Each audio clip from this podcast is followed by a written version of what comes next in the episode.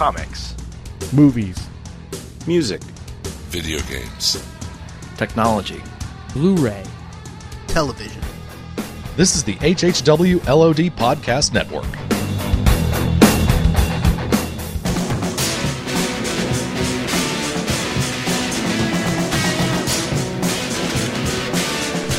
You're listening to the Jersey Shore Podcast.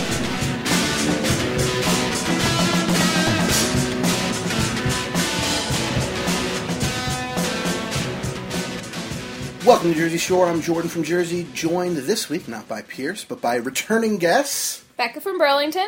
and Matt from Medford. and uh, this time it is not my sister and her boyfriend. It's actually my sister and her fiance. Congratulations, you guys! Thank, Thank you. you. Thank you. Uh, last time we talked about Captain America: The Winter Soldier. Was that correct? Okay, and this time uh, we're coming in again to talk X Men: Days of Future Past with me, the guy who reads lots of comics. Although, to be honest, not that many X Men comics. Although I have read Days of Future Past, and you guys who don't read comics, but Rebecca, you're a big X Men person, Yes. at least with the movies. Yes. Don't read the comics. I don't read any comics, but I love the X Men movies. They're probably up there in my favorite movies, which is kind of sad. Especially when you consider the first one you ever saw, Yeah. First one I saw was Last Stand, X Men Three. And then we went back and we went, did a random Walmart trip and bought one and two, and um, watched those in correct order. So I saw three, then one, and then two, and it made so much more sense after that. yes. And Matthew, you've kind of just only recently come into the X Men, like the last year or so, through uh, your fiance. Yes, I it was definitely uh, more recently, and actually, it wasn't until earlier today that we realized I hadn't actually watched First Class. Okay. So actually, the three hours before we went to the movie, we spent two of those hours watching First Class. And, was and I think you could probably say that was probably a really smart decision. very, very smart decision because not that I wouldn't, I still would have been able to understand the, the idea and the plot, but it, like even like comments and things made a lot more sense. right. And it was just it was also helpful just having that very fresh perspective as it was happening. And uh, so we should say right off the bat, spoilers galore for X Men: Days of Future Past, and pretty much anything is fair game from any X Men movie that preceded it, or X Men comics that relate to it, etc., and so forth. So you've been warned. Um, I've now seen Days of Future Past twice. I saw it by myself on Friday, and then uh, we just all three of us went to see it uh, today. So, what did you think? Favorite scene was the kitchen scene with Oh, and the the Pentagon kitchen the Pentagon kitchen. Yep, by far favorite scene. with Quicksilver. What about you? What, do you have a favorite scene? Or? as an X Men fan, I loved the end scene, endish scene with just all of the former cast members and everything back together. That was kind of cool with this alternate universe. Um, but I thought the movie all, overall was fantastic. You had said as soon as the movie was done that you thought it was fantastic as well, Matthew. Yeah, right? uh, the movie. Yeah, it was by far fantastic, and I thought it had a great flow to it. It was. It didn't like a lot of times when I see movies, like especially action movies, I feel like there's okay. Here's an action scene. Here's like kind of down dialogue, blah blah blah. Action scene. Where this, it all flowed together very continuously, and it didn't feel like you were kind of jumping from action scene to action scene. I just overall kept my attention, and I was very engaged. And it, it wasn't even until like we hit the last scene where I'm like, oh, this is the end of the movie. Like the the time flew by. And like I said before, I'm not an X Men guy. Um, I'm not even a huge fan of the X Men movies. I've seen all of them um, in theaters too. I think. I think I've seen all of them in theaters. Um, but I, I like First Class quite a bit. I thought the Wolverine was pretty good, especially in comparison to X Men Wolver- Origins Wolverine, which is just garbage. I love this movie. um, I haven't even seen Amazing Spider-Man 2 twice yet, and I went and saw this movie twice just because I thought it was just phenomenal. So I don't even know where to start. What did you think of the of the future of X-Men 1, 2, and 3 and the Wolverine? Because have, you, have either of you seen the Wolverine? We're not sure if I have. He definitely has. Yeah, I've seen both of the Wolverines. Okay, so you know the after credit scene in that movie sets up Days of Future Past. It's in 2015, and then Days of Future Past, the future stuff is in 2023, I believe. Yeah. So I would do have to do a disclaimer just because I've seen a movie doesn't mean I will remember very much from it. Fair enough. I'm enough. really bad with that. Um, but so it, I mean that is like of those three we now see that it ends up with the Sentinels and man those future scenes were rough. They were. You get to see people murdered like twice. It's like oh that was a brutal way for Bobby to die, and then it, two hours later oh my gosh that's an even more brutal way for Bobby to die. I think that my, my first reaction was to see is, holy crap, Bobby's really old. And He's got a beard now. it's like he's got this great facial hair, and I, I like him as an actor. He's done some small bits in some other. Both him and his brother are, are Um, very good. I, I can I, I have a hard time keeping them apart because Yeah, they're twins, but either. um, I've seen them in many things. I always thought he was really cute when I was younger, so that was kind of fun. But you got Bobby, and then Kitty's much older, and you kind of have them all there. Storm looks ridiculous. Um, that's just a personal opinion. I thought she looked ridiculous, but it was neat seeing them kind of in that setting. Some random characters who you know nothing about, but look pretty awesome. M- uh, minor or at least smaller characters in the comics, but all of them um, characters from the comic. Um, I think pretty much every X character, every mutant you see in the movie does have a counterpart in the comics. Like even down to the guy with the tattoo on his hand of the nuclear symbol. Mm-hmm. That's the character's name is Ink. You know, I've never read anything with him, but I know he's a real X Men character. Or Blink, who Mm-hmm. hasn't had a lot of things, but she was basically playing Portal the whole movie, which was pretty fun. Yeah, that was that was that was that was really neat. But it was it was like it was emotional. Even the the ending, not ending scene, but the last scene you kind of see of the future of just Bobby dying and, and Kitty just crushed, but trying to keep Logan. as, as it slows down with the beams coming right for them. yeah, I mean that was those were some rough scenes for sure. Yeah, it was very emotional stuff with not just with the dying, but just with like they're screwed. Yeah, Um, no no hope. Although I really did love in that the first time everybody starts dying, where I was like, okay, what's everybody's dying, everybody's dying, and then uh, Kitty's like too slow, and then her and Bishop disappear. I was like, what the heck? Did that? And I thought I actually thought that was really cool, a good way to a set up this new secondary mutation that she has of being able to time travel consciousnesses apparently, which is not a thing from anywhere else, but it, it was cool and it worked for the movie. Um, I forget how in the comic it's actually her who goes back in time. Her consciousness is transported back in time to her younger body, which wouldn't make sense in the movie universe because she wouldn't be born yet. Half Right. of her half of her consciousness would end up in an egg, and the other half which just wouldn't exist yet. But I don't even remember who sends her back in time. Like, Was it Professor X or Lorna? I don't remember what character uses their power to send her back in time. Professor X just because he can do the thing with the consciousness. Yeah, but the time travel part in particular was the part that was. I forget how that works in the comic, but they used her this way because instead they're going to have uh, the one character where it kind of makes sense, which is Wolverine. Um, but yeah, that was it just disappear, and it's like, what's happening? And it was it was fun seeing it the second time, where I was like, oh, should I lean over and explain? I was like, no, it's way cooler if I don't lean over and explain to you because it's going to be explained in a minute. It's going to make sense. It's going to be cool. Yeah, and I also liked you see you saw the Sentinels in that opening bit of just like you very clearly saw. Okay, so he turned from he's getting pounded with ice, so he turns to fire. Like you could clearly see them adapting, and you're like, I have no idea what is going on, but it looks cool. And those are similar to, I believe, the Nimrod Sentinels in the comics. Um, uh, any listener who knows X Men is already telling that I only know tertiary uh, X Men stuff, but I believe it's like a later evolution of them, which makes makes sense. Uh, the Nimrods look like people, though, if I remember correctly. But um, it might have been Bolivar Trask's son who was the first Nimrod. I don't remember for sure, though.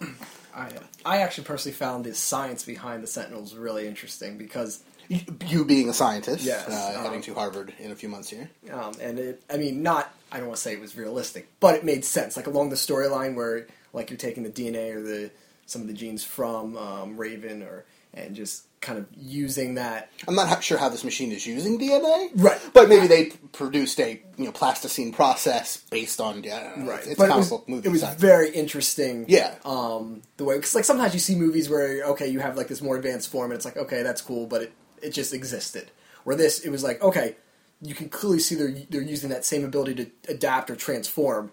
Um, and I don't know. I really enjoyed that. yeah, it was, it was definitely neat. What did you think of the classic 1973 Sentinel look?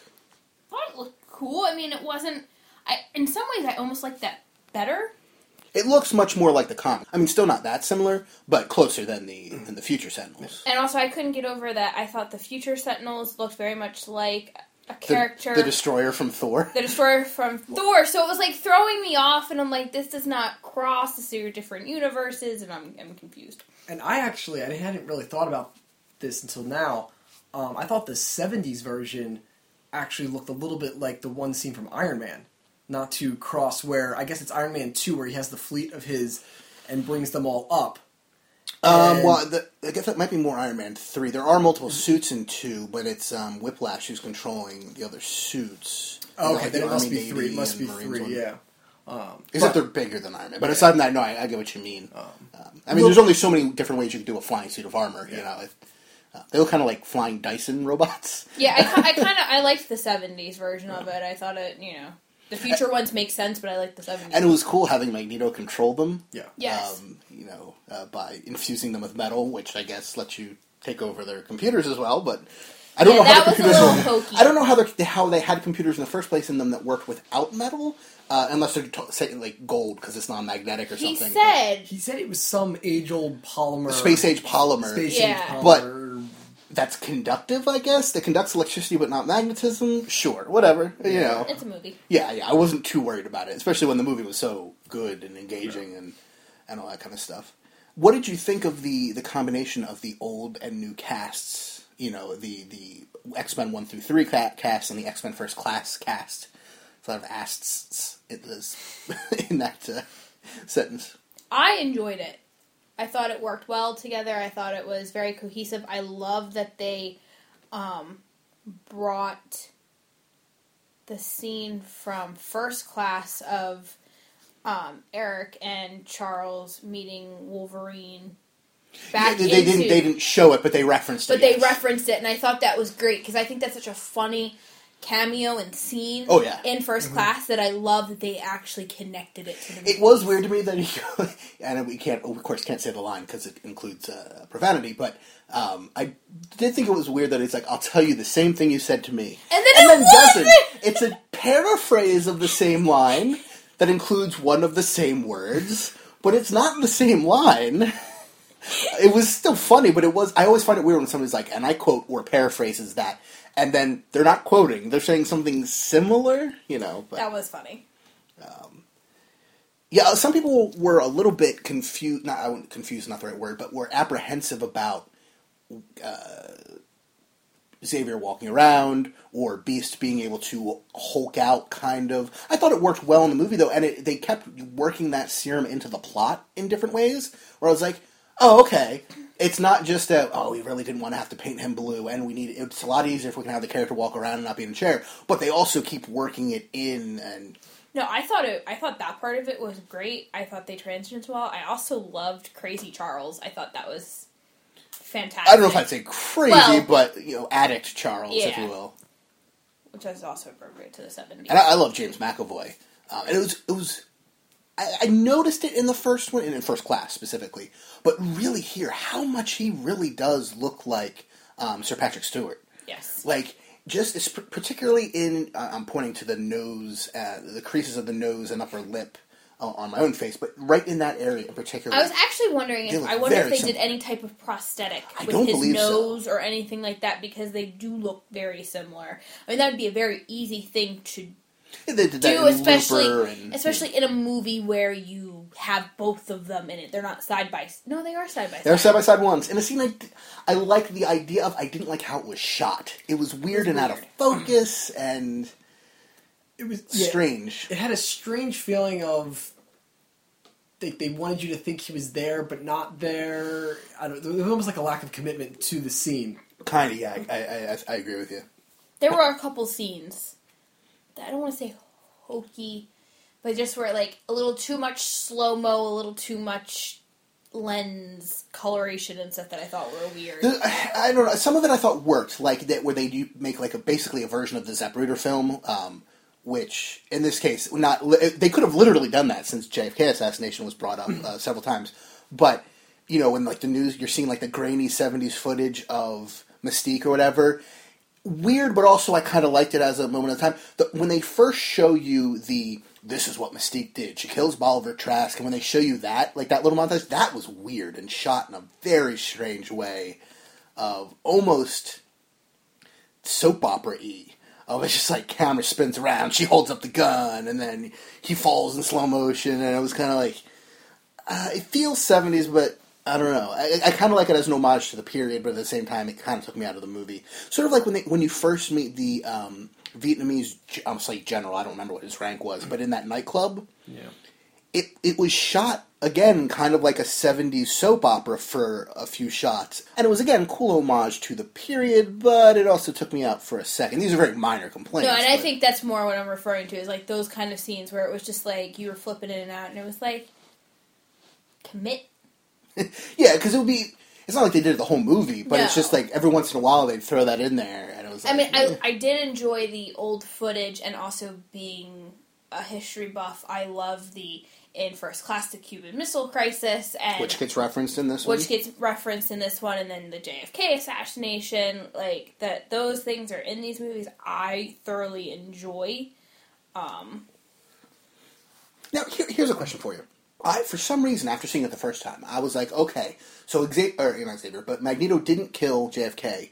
It was Mystique. Watching it the second time, like, wait a second, they never say that. I just kind of constructed that in my head. no, they thought Magneto killed him, right, but it was he was trying to save But him. he was trying to save him because he was a mutant. He just didn't curve the bullet enough. They stuffed him. For some reason, in, in my head, though, I took that as, oh, because, but Mystique took the shot. Again, never said in the movie. I just kind of put that together in my head. Maybe because she was shooting what's his face, Trask, I don't know. Uh, like she was shooting somebody, so that was just the assassination was in your head. maybe I don't know. I, it might have even been something I read on Reddit that was like somebody just misunderstanding it, and then I took it in as, oh yeah, that's what happened, even though it wasn't. Right. Um, what did you think of Trask? Um, Peter Dinklage as uh, as uh, as Trask. I, I mean, of course, he's an elf. He's Tyrion Lannister in Game of Thrones. Uh, I love the actor.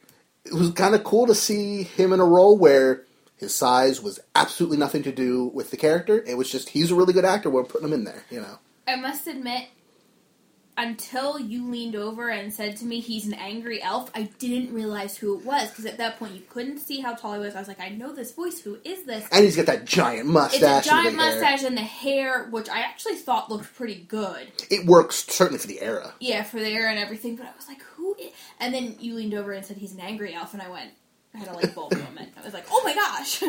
I thought he played the like the he's like the mad scientist, but you don't realize he's m- crazy Insane. or insane from talking. Like he doesn't. I don't even know if I'd say he was crazy by the end of the movie. That Well, I mean- he was kind of dissecting people. No, no, no. I mean, I'm, I'm not saying he's a good guy, but I'm saying arguably his fears could be correct. right. Okay. You know what I mean? Like Yes. even he says, "I don't hate mutants. I'm just I don't want to go extinct." And you know, again, he's the bad guy, but he's not even the bad guy in the movie. Magneto and Mystique are, you know, Ish. more than him. You know, Which I also found the device he made to be able to like remotely detect whether a mutant was present or not extremely interesting. Like yeah. And I like how it kept bringing it back, where he's Yeah. like is beeping in the in the vault under the White House, and Oh, so here's something I didn't quite get slash like slash understand was the Sentinels are targeting mutants. correct. But Magneto, mutant, controlling them. Well, So, once he infuses well, them with metal. Yeah, but so he's like, okay, so they're targeting mutants. He's the closest mutant to them, and they do nothing. And then halfway through that battle scene, whatever you want to call it, all of a sudden, oh, they see Magneto and they want to destroy him. Okay, so what if if I remember correctly? First off, he's not having them go after mutants. He's having them just shoot at everybody. He tells first. them, and then eventually he points them at at uh, Wol- not Wolverine, Professor X and Beast, and says, "Do what you were made for." And they're focused on them. And the moment Hank demutinizes himself with the serum, that's when they turn and look for the closest mutant and see him. which is also an homage to what happens in Last Stand because he gets, uh, he gets a couple of the Beast does. Yeah, Beast gets a couple of the, the whatever those The bullet- cure. the, cure bullets in him as well, and he pulls it out. It was very very similar. And you could argue, theoretically, that they were based off of his own serum. You know, That's it could be the same, st- a version of the same thing. You know? true. you know, a more permanent version. It's never said explicitly. And by the end of the movie, uh, since we're talking spoilers, we, we're not sure exactly what of the first three movies is canon, but it, it's pretty clear that X3 never happened because Jean's alive, Scott's alive, Beast is fully blue, and uh, Kelsey Grammer again, and Yes. Yeah, so definitely as far as alternate timelines, three is no more. And it's I was saying after the movie, we, we tried not to talk about it too much, but we did talk for a minute while we were waiting for the end credit scene. I doubt we're really going to return to the future timeline. It's possible, although that stuff's all in 2023, so it wouldn't really make sense to go there. Um, but even like, I don't see us returning to those old actors again. So this was just kind of a way for us to go, hey, hey go, hey, they're alive, they're back, enjoy. And I think even going forward, you can still introduce, you know, Scott Summers and kill him off without invalidating this. It's just, you know, that is one possible future that our Wolverine happens to go back to. But the moment Apocalypse shows up in the next movie, probably time traveling from ancient Egypt, hey, that's a new event that can change the you know the timeline. We don't have to worry about you know these characters have to live because they're alive in 2023. You know, And the end with Wolverine and Stryker and, Mystique. which was a great reveal. Did- was that implying like I don't know. okay? I, I was like I'm not sure what they're trying to say. Or, or is he still going to get adamantinized uh, only with her as Stryker? Right, that's is what she trying to saving follow. him? Is I, I think they're leaving it as wide open as possible so they can have a lot of fun with that because the movie kind of it rewrites X three and pretty much ignores X Men Origins Wolverine. Um, thankfully, I mean because Stryker would have already met Wolverine True. in Vietnam. So they pretty much just go, yeah, don't worry about that movie. It's terrible. Um, you know, I, I like to think of it as it's what Wolverine thinks he remembers of his past, but it's all jumbled up and wrong because of the bullet in his brain or whatever caused his memory loss. You know, so it's just a version of what might have happened. Um, that's the way I write it off in my head. what did you think of this Stryker? This is now the, I believe, third or fourth actor to play William Stryker. fourth because Don't you see a young version of him in X two? yeah, there's it. But, uh, but yeah, I I thought he was. I thought he was almost too young. I got a teenager vibe from him, especially in the first I'd say twenty five. He just seemed he seemed almost too young, and he looked like another character, which was bothering. I don't It looks kind of like Havoc a little bit. maybe that's what it was. Who's also in that first scene with him. His only scene in the movie, Havoc. It's Yeah. like, hey, Havoc, see you, Havoc.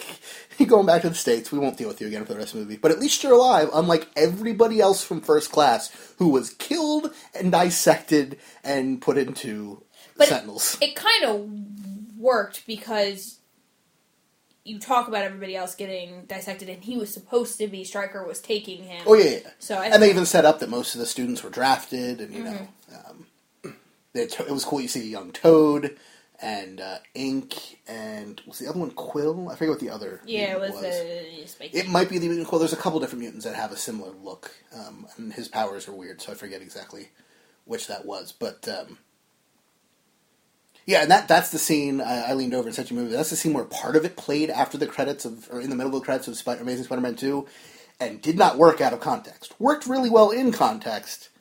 Outside of it, it was just like that's a weird half a scene. All right, more credits. um, This is a slight subject change, but um, how I what did you think when you were going through the pictures from the autopsies of some And of the it's- different mutants? it's pretty much everybody from first class who's not in this movie. It's like, yep, dead. And you even see Angel's wing Yeah. in the um, what was it, the Department of Defense? Yeah. Where, where he got his helmet back, and I believe it was Havoc's suit. Mm-hmm. And there was a fourth thing off to the left, and I couldn't see what it was small. It might not. It might have even just been a placard that said what they were. I don't know, but it was something that he couldn't really see. But it was the wing, the suit, and Magneto's helmet, which he uh, he takes back. yes. And he did, he, you know, we, we already talked about Professor X, which I, I love James McAvoy. I loved him with the long hair and the beard as this surly, uh, you know, addict Professor X. Um, but also Michael Fassbender, who's fantastic. He did a really good Ian McKellen channeling, you know, in this movie. It's been a while since I've rewatched First Class, although I really did like it. But really here where you're seeing both of them, like, man, I really get the feeling that's the same guy. Not just Yeah, because no, they're the same character, but it feels like a younger version of the same same guy.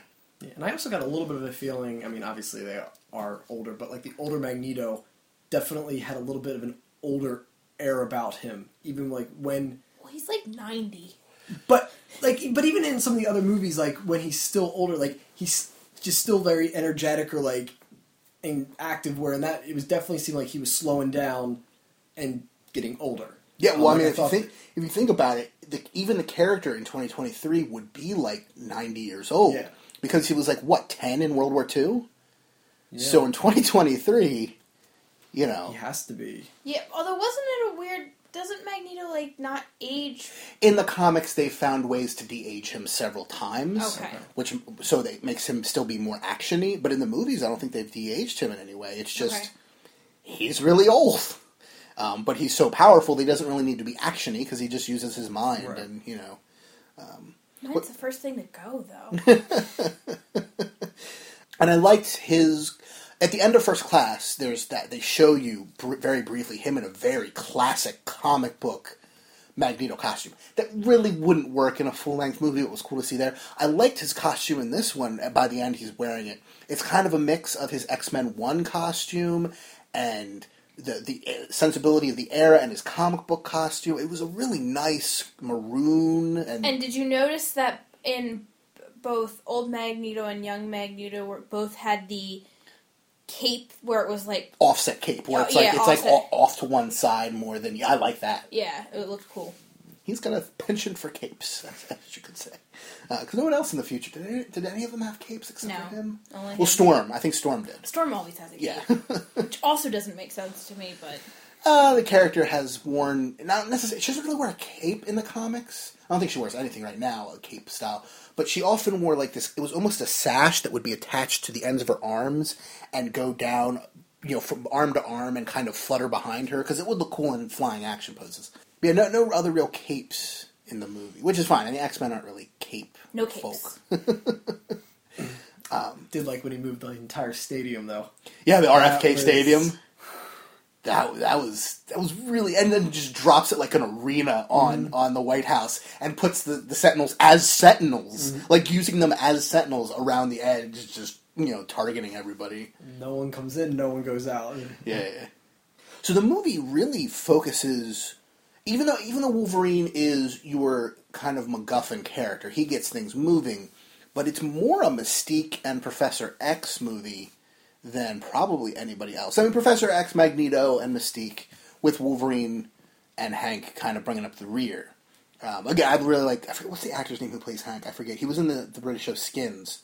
Played a character named Tony, um, which is a very different character, and it's cool to see him not be a character you mostly hate, um, like he was in that show. I like him as Beast. yes, no, I think he does a good job. They really improved the makeup from First Class. Yes, I mean, I liked him. I liked First Class. His makeup for the few scenes he wears in that movie. it was very is- bad. It's weird. He's got the collar, so it scrunches out the fur and makes it look like just like a person with a cat mask. And, his lips and, and mouth are very strange, also in First Class. kind of like um, Trask, or not Trask, uh, Stryker. Yes. Stryker had that weird, like wide, almost Jack Nicholson Joker mouth. Yes. Um, very distinctive face. I mean, honestly, I think my favorite. All the actors who have played Stryker were pretty good. My favorite's actually probably Danny Strong from First Class. Not a good movie, but he makes a good Stryker. Just like um, who's the guy who played Sabretooth in that movie? Liam Liev Schreiber. Liev Schreiber played a great Sabretooth. I mean, there's some good actors in that movie, um, even if the movie's the movie's not very good. What did you think of like old Wolverine with the white in the hair and I liked it, but he's not supposed to either. he ages just really okay. slowly. Okay, really slow. I mean, he's 250 years old by that point. You know, a little Yeah. gray around the temples. You know, no, I liked it. I didn't actually even notice that the hair was. he he had a little bit of gray around the temples, and then they also cut his hair differently for the future scenes, I- made it shorter, which was. I did Yeah. notice that the hair was done a little differently. Yeah, uh, I thought it was interesting, as you were saying. Like, definitely, like Wolverine had kind of a narrator, sort of not narrator, maybe like a moderator of a debate sort of feel to it, where it's like he was always present and in, in a crucial part of it, but he obviously wasn't like the focus. Like, it was very He also kind of had to decide when is he going to step in and when is he going to let them battle their crap out. yeah. And they had that nice device of you really need to stay out of the action because if you get too riled up, you're gonna screw everything up time travel wise. You need to stay calm and think peaceful thoughts, which worked out somewhat. I, I thought it was very raw and real when um, he allowed young Professor X into his mind, in um, when he was kind of trying to convince him to be on board with the plan and everything, and kind of went to flashbacks of everything that he went through. Yeah, all the X two stuff. Yeah, I did like the raw footage of the previous movies and everything. I Yeah, they that used was- stuff from pretty much everything. I, I want to say except or- uh, Origins, but I'm pretty sure in the credits it say they do. So maybe there was a shot or two from X Men Origins Wolverine in that montage. Yeah. But for the most part, it was just mostly X two and X three. Yeah. and I guess a little bit of X one. It's funny if when you go back and watch those scenes, he's not really that. I mean, he's in good shape in in the first two movies. But nothing in comparison. He looks the dude's like forty four years old. He looks fantastic. He's so much more ripped now than he was, you know, fifteen years ago or whatever in the first movie. He looks good. I mean, he is just veins and. Oh, the I don't and- like the veins though. The veins is just ugh. Dude's jacked though. yeah, no, no. Uh, He's jacked. Uh, Hugh Jackman. Yeah. Oh gosh. He's huge and jacked. Dumb puns for this episode of, of Jersey Shore. You get those for free here. Uh, what what did you think of the action though? I mean, it, there wasn't as much. I mean, you guys said at the end of the, at the end of the movie, your favorite character or favorite scene, at least for you, Matthew. I think you said it earlier here too, was the Quicksilver Yeah. action scene in the kitchen. I mean, even the way he set up where like he moved the the like Secret Service or officer or whatever he was hand to make it look so that the force of the gun would cause him to punch himself. and Yeah, yeah, yeah. Just everything Pushing the bullets out of the, the way, bullets out of the and way, and even how he's still tasting the stew. or exactly. whatever. Yeah, I was gonna say like there was his personality was coming through. Well, I thought that was hysterical because you have the, you have him coming through and he's doing all this stuff and he's kind of just like like he's a little prankster and at the very end he's like, "Oh, those bullets! I gotta get those." Yeah, He like even stops like, oh crap, I forgot something important, you know. and I did like the time was still moving. It wasn't like time stops. No, it was hmm. just moving very, very. Very how slowly. about when he's breaking Magneto out and Magneto's what did Magneto say? Why are you holding my neck? And he's like, oh, Whiplash. oh, whiplash. What? Whiplash. yeah, people. I, I was telling you guys this a little bit in the theater, but when they first released an image of what he was going to look like in the movie, it was an Empire magazine cover. They did a whole series. It was like twenty five covers of every character in the movie. People were like, Quicksilver looks terrible. They've ruined the character. Why would he ever wear something so goofy? Oh, it just looks bad. And he steals the scenes he's in. I mean, I, I from the beginning said, and I think you can find online proof of this. I think Quicksilver probably would wear that as a teenager in the seventies. You know, you got to think that he's full of himself. ADHD plus, you know, or whatever you want to call it. Uh, you know, you know, just this character that would be something. I mean, Quicksilver was around in the seventies in the comics, but he was already a little bit older. You know, having this young version of him that you know is just you know he's everything he wants to be, and he he will let you know it, and he's just kind of all over the place. Was great. the moment with the duct tape. Oh, the Fantastic. great. And I even love you see it on his belt when he's in the in the in the kitchen scene too, and it's like he's flying around with it. I also love the. So what's your power? I move metal. My mom knew a guy who moved metal. it's just great. Yeah, and then later when, when he's when he's attacking the White House, you know, like you even see his mother like watching the screen. And for anybody who's listening, the little girl on his lap is not the Scarlet Witch. Um, there's actually a cut scene from the movie where um, their mother says, "Oh, you know, to the little sister, go tell your big sister that dinner's ready," or something like that. So Scarlet Witch is there, but she's not that little girl. They're still twins. A lot, a lot of people, including myself, thought when the first images of that little girl were released in a little princess costume, oh, that must be Scarlet Witch. Nope, that, that's just a third younger sister who's not important. I don't know why she was in the movie, really. Maybe there was something more for her to do in the, the original version, but um, Or just kind of, it's cute to have the older brother holding the little sister watching this natural disaster. That's kind of things that happen. Yeah, and to take it back to Captain America: The Winter Soldier, of course, the after credits scene in that movie, you've got the guy running around really fast in the one box, and next to him the girl levitating boxes. That's Quicksilver and his twin sister, the Scarlet Witch. But the Marvel uni- the Marvel Cinematic Oh, Universe that's right. versions, that's the same same character, completely different version. And that's Aaron Taylor Johnson, who played Kick-Ass in the Kick-Ass movies, and then you had his one of his two best friends in in those movies, Evan Peters, who in the second one played Ass Kick, who was Kick-Ass in a yellow suit, who played Quicksilver in this movie. And you said those are the only two characters that overlap, right? Or Uh, that the only ones we know of. We know there are a couple others. We don't know who they are. But Marvel has said basically there's you know like basically a handful of characters that have this weird rights issue. I think Namor might be one of them, but we don't know for sure. But Quicksilver and Scarlet Witch because they were introduced as mutants in Magneto's uh, League of Evil, not League of Evil Mutants, Evil Brotherhood of Mutants, or Brotherhood of Evil Mutants rather. And then like a year later, they were joining the Avengers as good guys. so even though they are mutants and were first introduced in the X Men, they they have a much more extensive history as Avengers. So they're in a, in a weird cabined off area of the contract for Marvel and, and Fox both to use. Uh, but yeah, how they used his power was. I love how they visualized it with both having him jump around, and I, I paid attention um, when they're walking in the door because I knew when they get down to the basement, he'd say, "Oh, I checked your registration." So I was watching behind them. Are you going to see a streak of white hair go by? And you do Oh, that's in the background. It's like just kind of behind their heads for a split second of a shot. Um, unless I just completely imagined it, but I was looking for it, and I was like, "Oh, white hair," and then it's gone.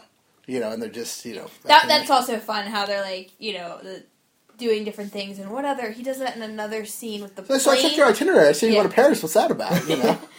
Well, I also love the way he really wasn't interested in anything they had to say until they mentioned Pentagon, and he just turns around. Oh, Hey, because we had a chance to break into the secret prison under the Pentagon, which is kind of goofy, but at the same time, they handled it really cool, you know, with the plastic and glass guns and batons. And here's a question for you How do they get the trays back? They drop his dinner down a chute into the into the cell.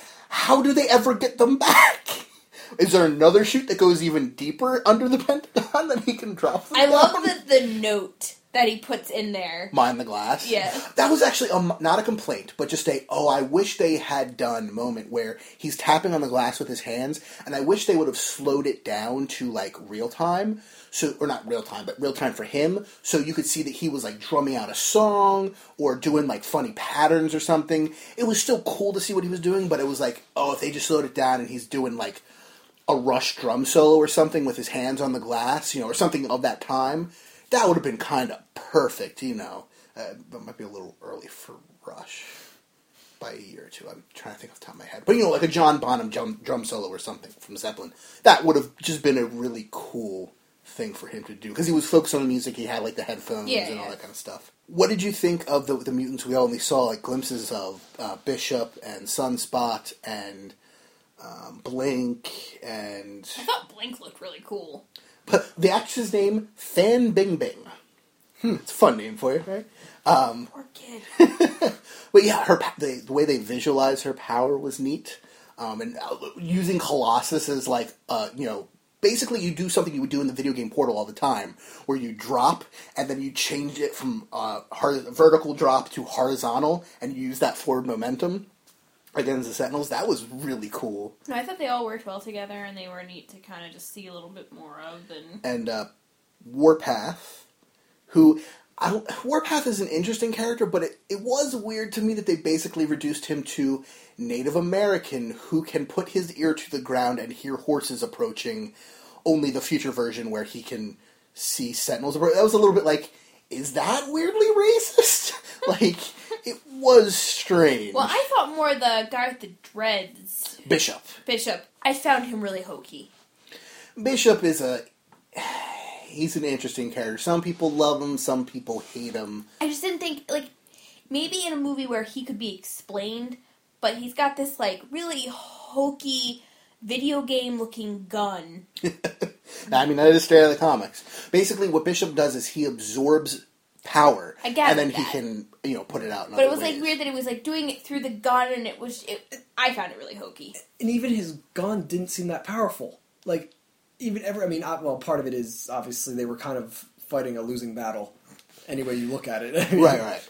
Um, but I guess from the look of it, you'd like, oh, maybe this could pack a little bit of punch, but it didn't really seem to have a whole lot of effect. And with them resetting the timeline and you know going into Age of Apocalypse, which I, bel I believe, but I'm not 100 percent sure that Age of Apocalypse was where he was first introduced, which is going to be the next X Men movie.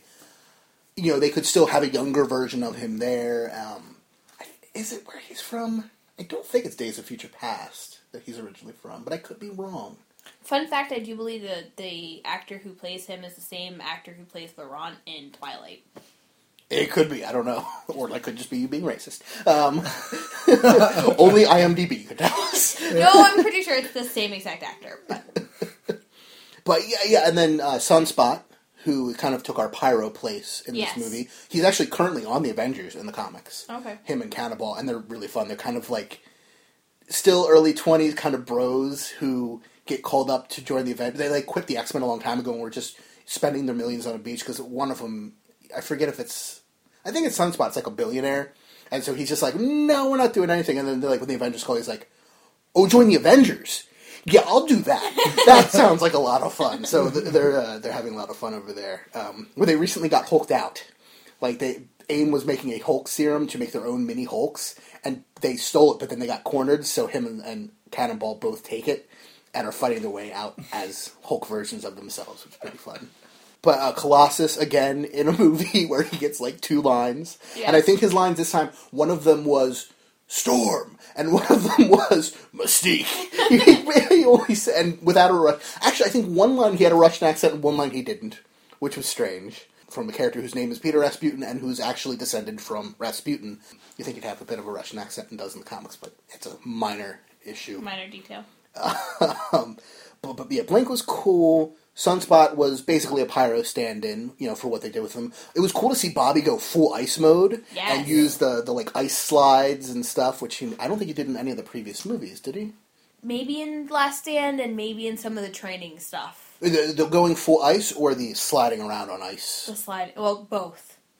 I, I can't remember. It's been a There, while since okay, there's the scene movies. where he goes to Pyro, where he grabs it. It's like, and he says, "You, uh, you should have joined us or something." And Bobby goes, um, "You should have stayed in, in school, or you should have stayed." It's like you know, and he's he goes full ice man and he turns into ice and he knocks.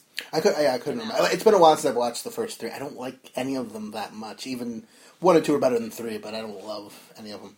Kitty Pryde, ha- she doesn't. She both has a lot to do and doesn't have a lot to do. I love Ellen Page. I love her as Kitty Pryde. It's a great fit for that character, but you know she spends most of the movie sitting, and then the second half crying after Wolverine slices her in half almost, um, which kind of sucked.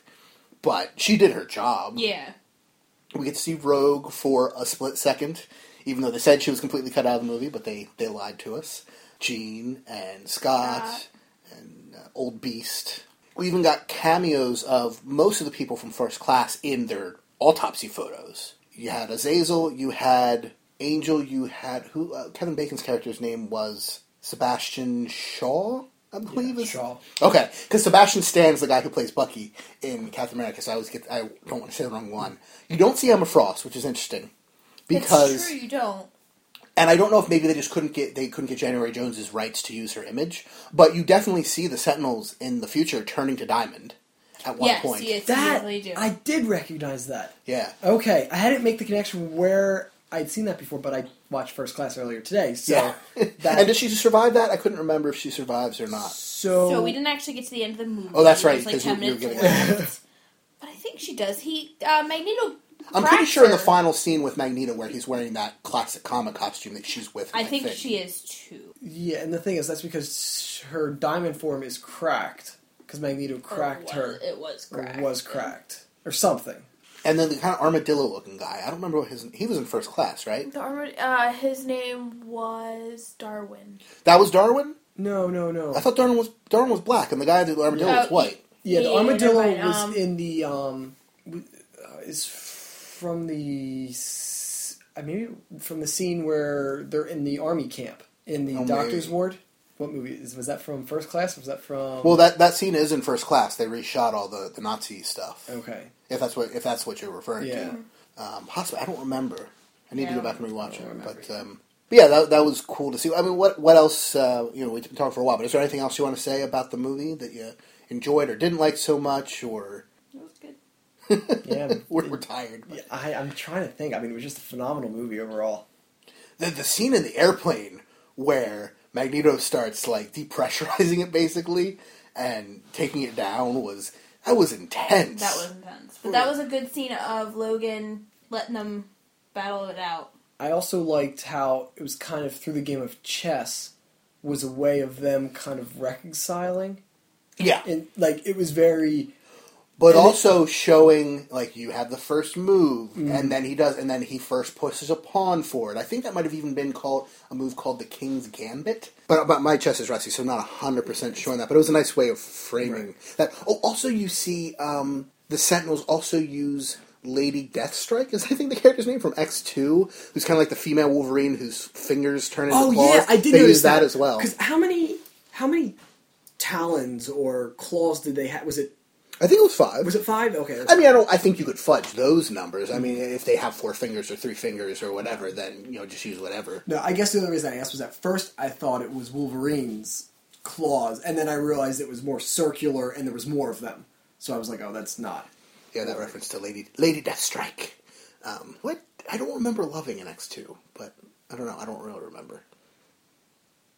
So going forward, we're going into X Men: Age of Apocalypse. After we have Avengers: Age of Ultron and Transformers: Age of Extinction, we're getting into the Age movies, uh, which is kind of funny. But uh, so we saw the after credit scene. Now, is, I'm assuming that's one I'm going to have to explain to you. I have no idea what that was. So I know Apocalypse is a character. Yeah. And it was obvious that he was a mutant and putting together the pyramids and that they were worshipping him and there were four horsemen in the background. Yes, Beyond that, the four horsemen of Apocalypse. uh, where Apocalypse is four horsemen. Yeah, so I actually uh, people are raving about that scene. I don't love it. I Um, it's weird, but It I don't love androgynous teen Apocalypse. I mean, I know there's been some good stories told about Kid Apocalypse, but that's not the version of the, the character you go to see. You go to see giant hulking Apocalypse, you know, death god. Um, who's if you remember at the end of Avengers, there's that big purple guy Thanos who turns and looks at the camera. Yes. Not the same character, Okay. but think the X Men equivalent. Okay. Um, big purple dude who will kill everybody and has his four horsemen. Um, he has a he has a history of taking dead X Men and resurrecting them as his horsemen of the apocalypse. Um, Angel for a while in the comics became Archangel and he got like metal wings and he turned blue and it was weird. Um, Angel's a chick. The other Angel, Angel Warren Worthington the third, who was in Ah, X Men three. yes. Um, the the Angel, actually Angel looking one, and not is Angel Santiago. Was that her name in, in the, or Something. Angel something? Um, yeah, not Bug She Angel, more, but yeah, bug. uh, Archangel Angel. So En Sabah Nur uh, is what they were chanting because that's the mutant's name. He's they keep changing it of who's the oldest mutant. Namor says he's the oldest mutant or the first mutant. Apocalypse says he's the oldest mutant, but he's basically immortal. I believe he time travels. He may not have that power, but he does still get transported around a lot. He can change his mass. He's pretty much unkillable. Big evil bad guy. Obviously, ancient Egyptian has been around since then. Uh, built at least one pyramid. Got worshipped, and so that's setting up for Age of Apocalypse when he either uh, goes to the future. I think it'd be better if he time travels to the future, just because, like I said, it gives you a new. Oh, that changes the events now. So now at the end of this movie becomes a possible future, and we can go from here with how we want. But he's he's a big deal. He's you know, aside from Magneto, he's probably the most known X Men villain. But do you want to see in the next movie? I mean, it looks like we're getting Gambit again in this movie, but this time played by Channing Tatum. Ooh, Yeah, that gets you excited. Um, who two years ago I would have said, eh, but after seeing um, Twenty One Jump Street, I'm in. I like. I really liked him. in that. I hear he's great in Magic Mike, which I haven't seen, but I've heard great things about. And like again, we're kind of ignoring the Taylor Kitsch Gambit from X Men Origins because that movie is terrible. He was fine, I guess, in his one little action scene, but uh, we we were probably going to have a chance to see Havoc's brother, um, a young Scott Summers, a young Jean, perhaps. who's Havoc's brother? Havoc's brother, Cyclops. They're Oh. brothers. In the comics, Havoc's fact. actually the younger brother. Oh. They do reference him in, in First Class. I think you see like his little brother at one point. Oh, that makes they, sense. They basically Similar just change power. which one's the older brother. Yeah, okay. And they have a third brother who's Vulcan, whose name is whose name is Vulcan, and who's evil. Um, he's basically evil, evil Julius Caesar. He's basically mutant Julius Caesar. It's complicated. Likes to kill people. And their dad is Corsair, who's a space pirate who currently in the comics is was just had a run in with like the Guardians of the Galaxy. Makes sense. Yeah, it was fun. Big '70s mustache, kind of like Bolivar Trask. Um, but so the summer's family. Did you want to see those old characters revisited now as teens, or would you rather they focus on new characters as movie fans over comic fans? I think it would be fun to have them referenced, even pop up, but maybe not focus on. I like when universes, and this is not not necessarily universes, but things collide of, oh, that's so and so kid brother or whatnot, um, where they all kind of overlap and you see it's the same universe. I don't think they necessarily need to focus in on them again. But they are the most famous X Men characters. I mean, you know, and, and Wolverine does say, make sure you find these guys. and- Yeah, so, eh, Do you, do you have anybody in mind that you'd be like, oh, that'd be a great Cyclops or great, young Jean Grey or great young Storm or No, but I think it would be fun to see kind of more because in is it two three that you see them go to Jean's or Jean's house. Is like, beginning of three. yeah, so like you kind of have a little bit of that, but I think it would be interesting to revisit. Yeah, and I mean, I don't know if you would necessarily need the getting the team together montage. Um, if Just you just have the school going and training, have a bunch yeah, of people yeah. at school, and um, could be kind of fun. Yeah, because I we don't really know a lot of what the plot of Age of Apocalypse is going to be. I have a feeling it's going to be slightly different than the comics, just because in the comics it's another dystopian future. They've got to time travel and fix things, and or no, not even time travel.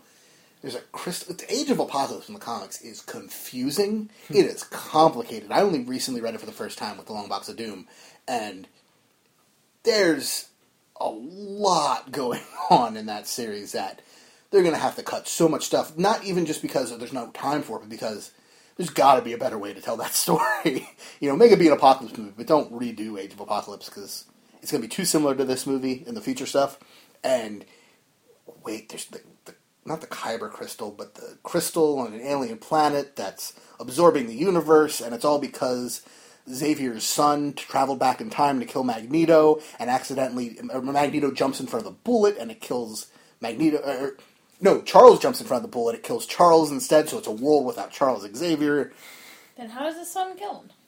yeah, well, comics um, and time travel, and his son Legion is crazy and weird anyway. Giant hair, like it's just hair that sticks straight up, almost like not an afro. What do you call it? Like a f- side fade from the '80s, where it'd be like tall hair, um, um, or it's like really short on the top, and it's just like a tall. You see on like the Cosby Show or something. He's got that. Only the white guy version, where it's just re- like shaved on the sides and four foot tall sometimes in the comics. It's strange. Um, so I think we've we've talked in circles around the X Men. Um, but just in closing, we all love the movie, right? Yes, Phenomenal definitely. So uh, I, I've seen it twice. When it comes out on you know Blu-ray and stuff, I'll definitely see it again. I'm sure you'll you'll have it like the first day because you love X Men. So go see X Men. Once again, congratulations to you two for getting engaged. Uh, we'll be Thank you. We're having the wedding very soon. I'm Jordan from Jersey, I'm Becca from Burlington. And I'm Matt from Medford. and it's been Jersey Shore. Have a great week, everybody. Thanks for listening to Jersey Shore. You can contact us at jordan at legionofdudes.com. That's J O R D A N. Or you can leave us a voicemail, 972 798 3830, and just let us know that you're leaving it for Jersey Shore. You can follow me on Twitter at Jordan FRN Jersey, and iTunes ratings and reviews are always appreciated. And if you enjoy the show, don't forget to check out hhwlod.com for lots of great content just like it.